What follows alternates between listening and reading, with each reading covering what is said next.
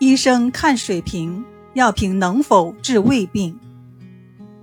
魏文侯曾经与扁鹊讨论医术水平的高低。魏文侯在位的时间是公元前四四五年到公元前三九六年。魏文侯说：“听说扁鹊先生有兄弟三人，都是医生，那么谁的医术水平最高呢？”扁鹊回答说。大哥的水平最高，二哥的水平稍差一些，我的水平最低。魏文侯说：“那为什么你却是你家三兄弟中最出名的一个？你的评价标准是什么呢？”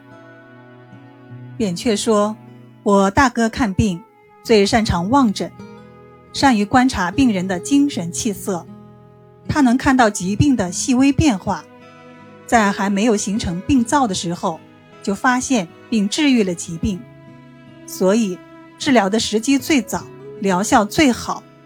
但是人们不太承认他的远见卓识、见微知著，因此他的名声不能远扬。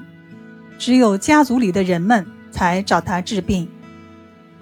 二哥治疗疾病的特点是，疾病在皮肤阶段还没有深入发展到体内。病情表浅的时候就能诊断出来。然而，人们误以为他只会治疗轻微的小毛病，所以他的名声也不大，也就是在乡里才有人知道。魏文侯不住的点头，等着扁鹊往下说。扁鹊停顿了一下，无奈地说：“我治疗疾病的情况不一样，我碰到的疾病。”都是到了血脉之后的患者，病情很严重，因此我治疗的时候必须使用具有毒性的药物，以毒攻毒，或者使用手术的方法切开皮肤，割破血脉放出脓血，才能见到效果。由于我治疗的病人病情危重，治疗的场面大家又都能看见，因此我的名声也就在各个诸侯国之间传开了。魏文侯听了，不住的点头。这个故事说明，扁鹊本人非常重视治胃病，并不是希望生死人，起死回生是不得已而为之。